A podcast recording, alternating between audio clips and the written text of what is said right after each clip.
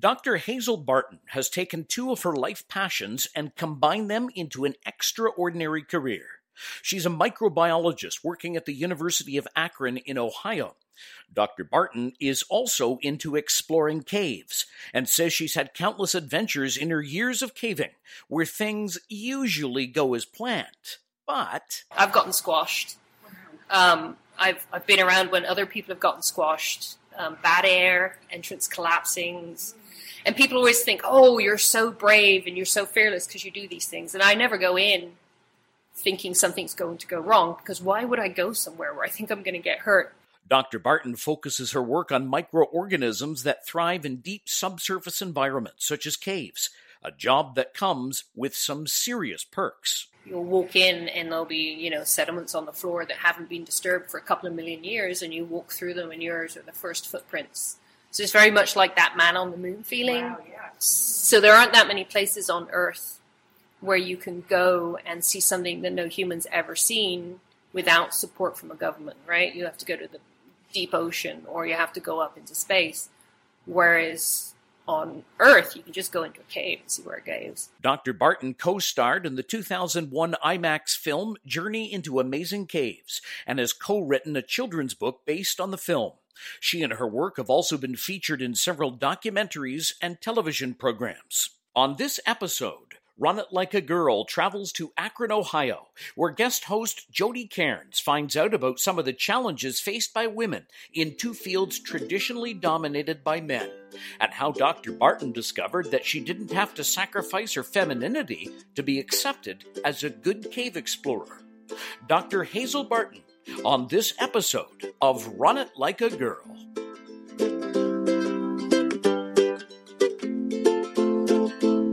This is Jodi Kearns for Run It Like a Girl at the University of Akron in the Department of Biology, and I'm here with microbiologist Dr. Hazel Barton. Hi, Hazel. Thanks for joining us. Oh, you're welcome. Thank you.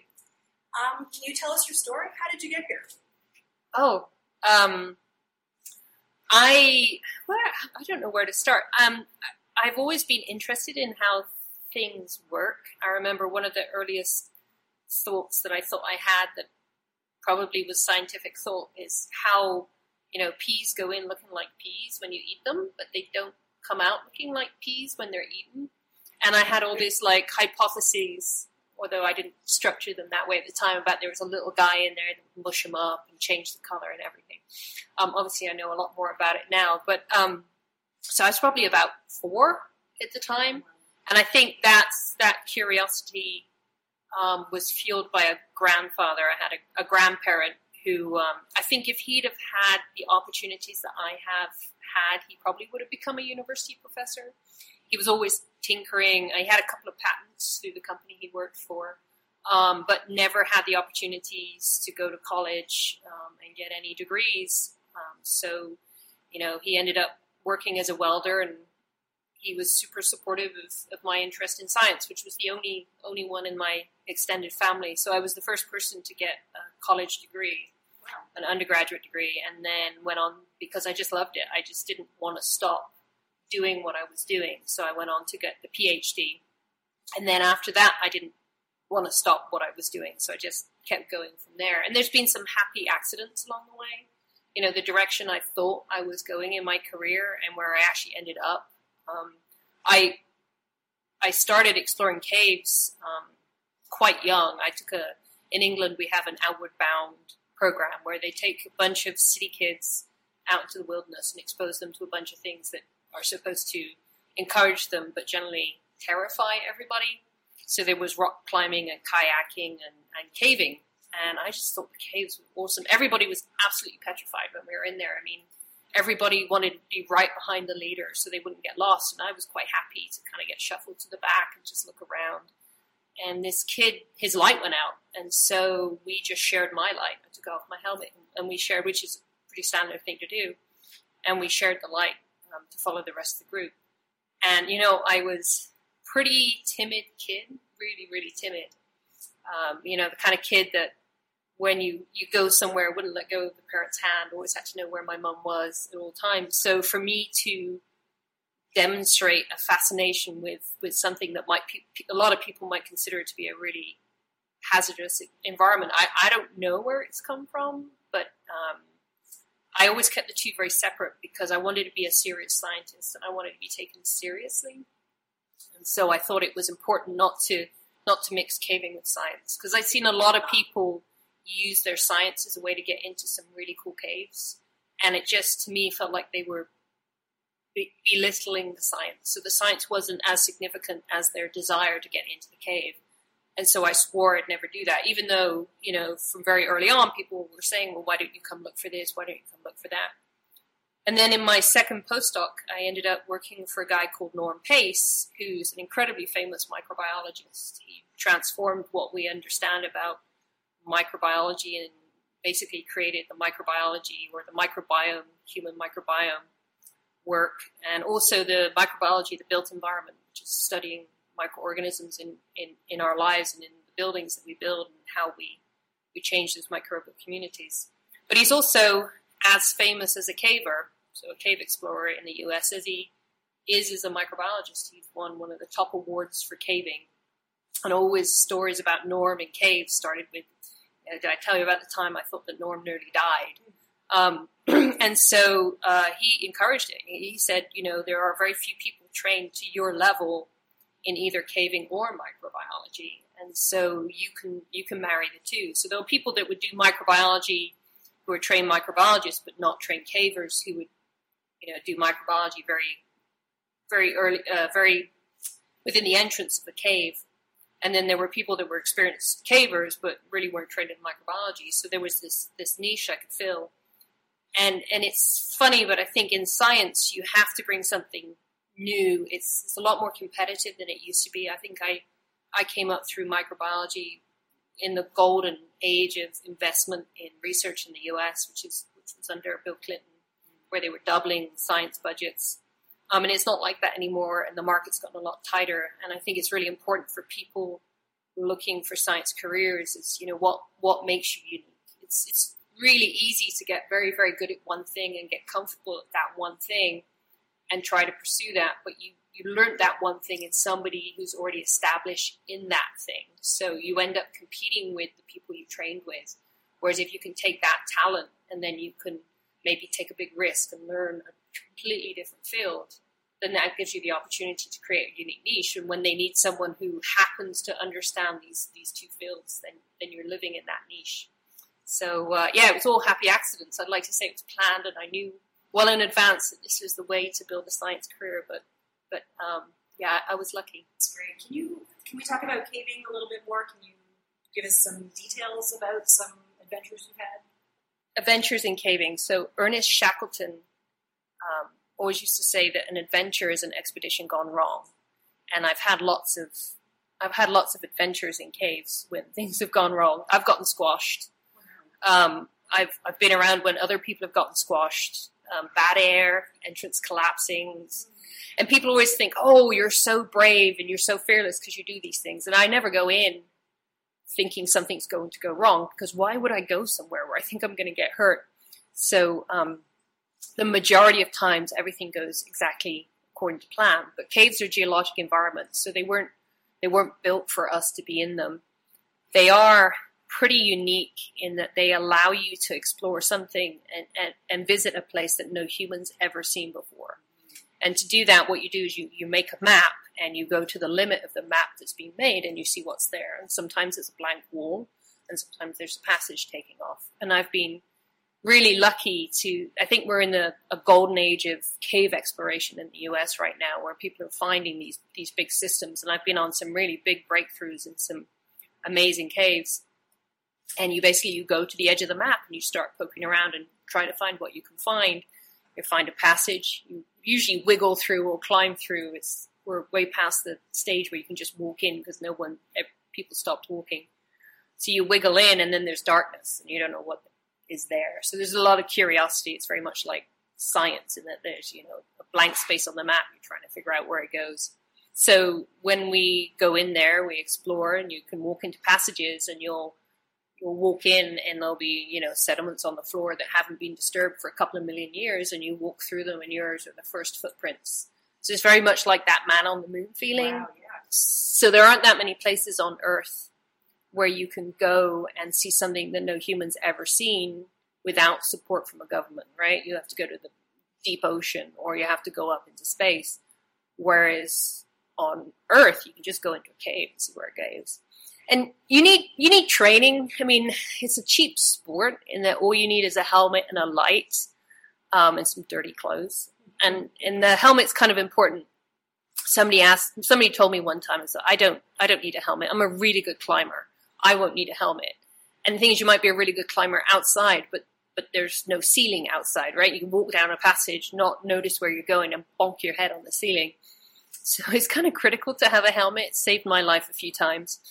And it's also something you can hang your light on. Otherwise, you've got to carry your light in your hand. So, um, yeah, but other than the helmet and the light and dirty old clothes, you don't mind getting muddy. You know, it's a, it's a really cheap sport to be part of.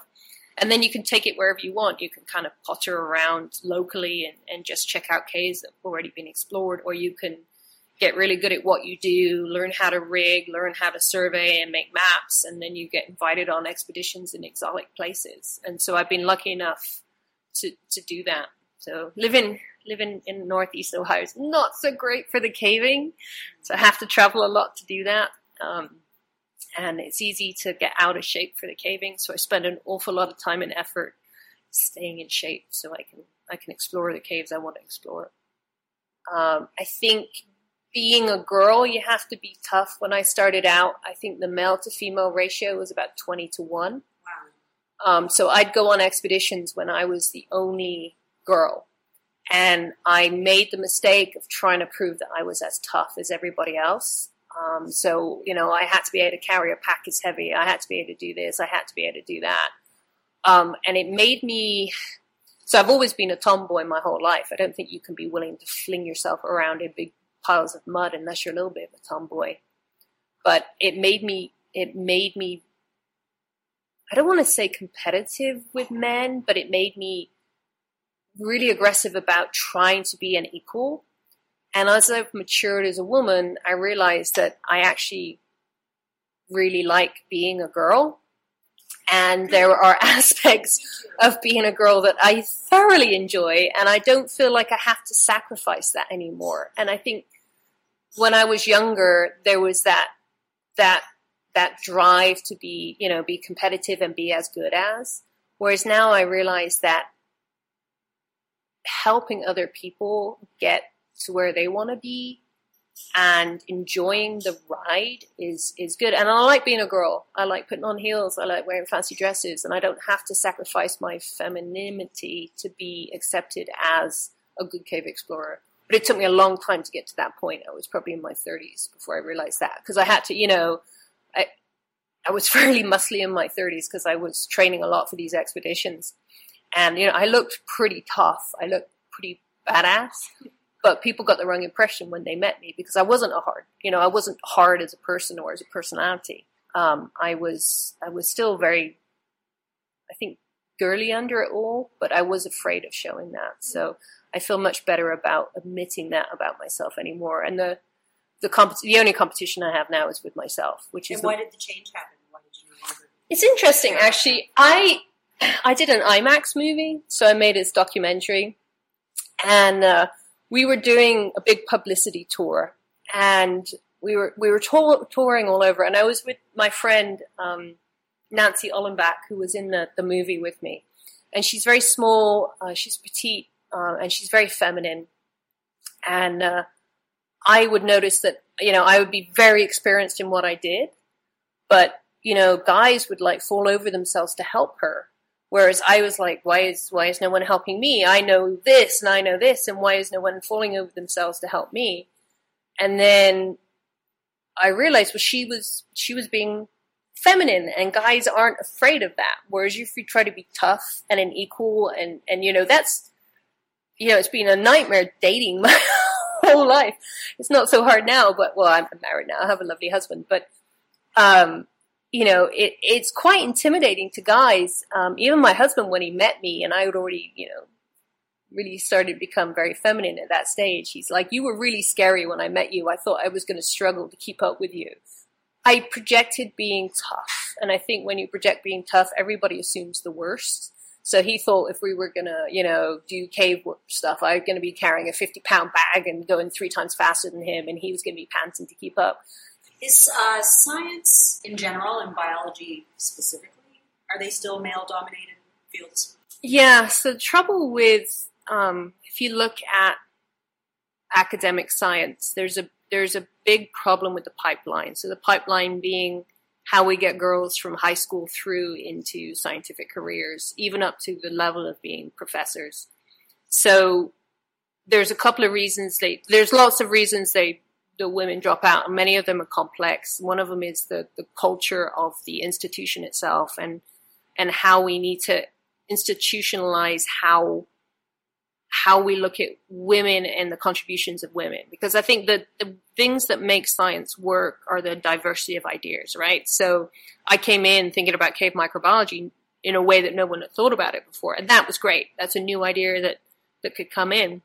And we need to encourage that diversity. And that's why you bring in these people with different backgrounds. But I think something like 60% of all PhDs in biology now go to women but the number of women in senior faculty positions is something like 17%. Do you know why? Do they know why? So there's multiple reasons. As I said, it's, it's complex. One is um, institutions not recognizing that there are challenges for for women in science that men in science don't don't um, have to deal with, and, and the big one is is a family, right? And you're basically if, if you use the tenure system the way that it's built right now is you're asking a woman to choose between a family and a career. And so what we have to do is we have to be a lot more flexible about being able to stop stop the tenure clock allow women to to have a family and then start it again. You can't expect someone to do everything that an assistant professor's got to do which is you know, overwhelming at times when you don't have a family. And on top of that you're you know, that's that's about the time in your life where most people are having kids. Or people try to squeeze them in as postdocs, and then no one wants to hire them as a postdoc because they know that they're going to have kids. So there's lots of things that we can do. The other one is the two body problem, where you know you meet the love of your life while you're in graduate school, and you have two people trained in the same field. Well, how do you how do you both choose a career? And you know, the reality is that men tend to get more money than women um, and have a better chance of getting employed. So somebody becomes the trailing spouse. And a lot of times the woman takes on that role of being the trailing spouse. So universities need to think about doing two, two body hires. How can we keep those women in, right? So one of the ideas is that instead of having one position, if someone comes with a, a well qualified and talented spouse, you have one and a half positions and then everybody's on three quarter time. So you have the opportunity to use some soft money to to bring you up to full time status, and that way you can get some really talented people in the workforce, and you're not continually using the losing the you're not continually losing the women. And the other thing is the role model issue, right? This issue about when when girls come in, they need to be able to look up and see someone doing um, the research and see themselves in that, right? A lot of times, all these things is men in this this um, role model position, and so you it's hard to identify. So if you look in in our department, I mean, my lab's absolutely packed with women, and I don't specifically select women candidates; they select me. And I think you you, you tend to find that is that you know um, that they can visualize themselves as you, and then they pick you to be a, an advisor, and then it's your role to make sure that you help these women get up on the ladder and keep keep um, working towards a, a, career. So I've been really fortunate in a lot of my advisors have been very supportive um, of me through my career and have always reached down and helped me up. You know, male and female is not it's not gender specific, and constantly you know giving you advice on you know, try this, try that when you're applying for this job, make sure you do this, you know, those kind of techniques um, certainly help to keep women in the in the workforce. So, if you could go back and have dinner with your 20 year old self, what advice would you give her? What would I think I would have told myself to slow down and enjoy the ride a bit. I mean, the best time I ever had in my life was as a graduate student and as a postdoc. But I tried to rush through those as fast as I could to get where I was going, that I didn't enjoy it when I was doing it. The the the days as much. And you know, we were doing crazy fun things. You know, I had a I had work life balance. I would go caving. I would go see bands. You know, it was uh, I had a drummer for a boyfriend. It was fabulous. Mm-hmm. And um, yeah, but I think I've gotten better about doing that. I think maybe the younger me could have reminded the older me about work work life balance and how important that was. I think how do you find that balance? You don't go home every night and exhausted, and all you want to do is have a have a glass of wine and watch Game of Thrones, right? yeah, I mean, you make it. Yeah, you, make the balance. It doesn't happen. Yeah, and it, it's it's hard work because it's really easy. I mean, I can I can put in a seventy hour week without much effort. The effort is not putting in a seventy hour week. And my husband, he works in industry, and uh, you know, for him, five p.m. he's done, and it's been a struggle for for him to see me work like I do. And, you know, we do the long distance thing and it'll be over. And it's hard for me to stop at five on a Friday and, and dedicate the whole weekend to him because I'm always behind and I'm always needing to catch up. But I've learned that it nothing is as important as the relationship I'm in. And maybe that's what I would tell the 20 something me is that, you know, the relationships you have with your family, with your friends, with loved ones, it's, it's pretty important to mental health. And, and that balance is good for you as a thinker as well because if you're constantly stressed out you can't be coming up with novel ideas and novel ideas are what pay the bills.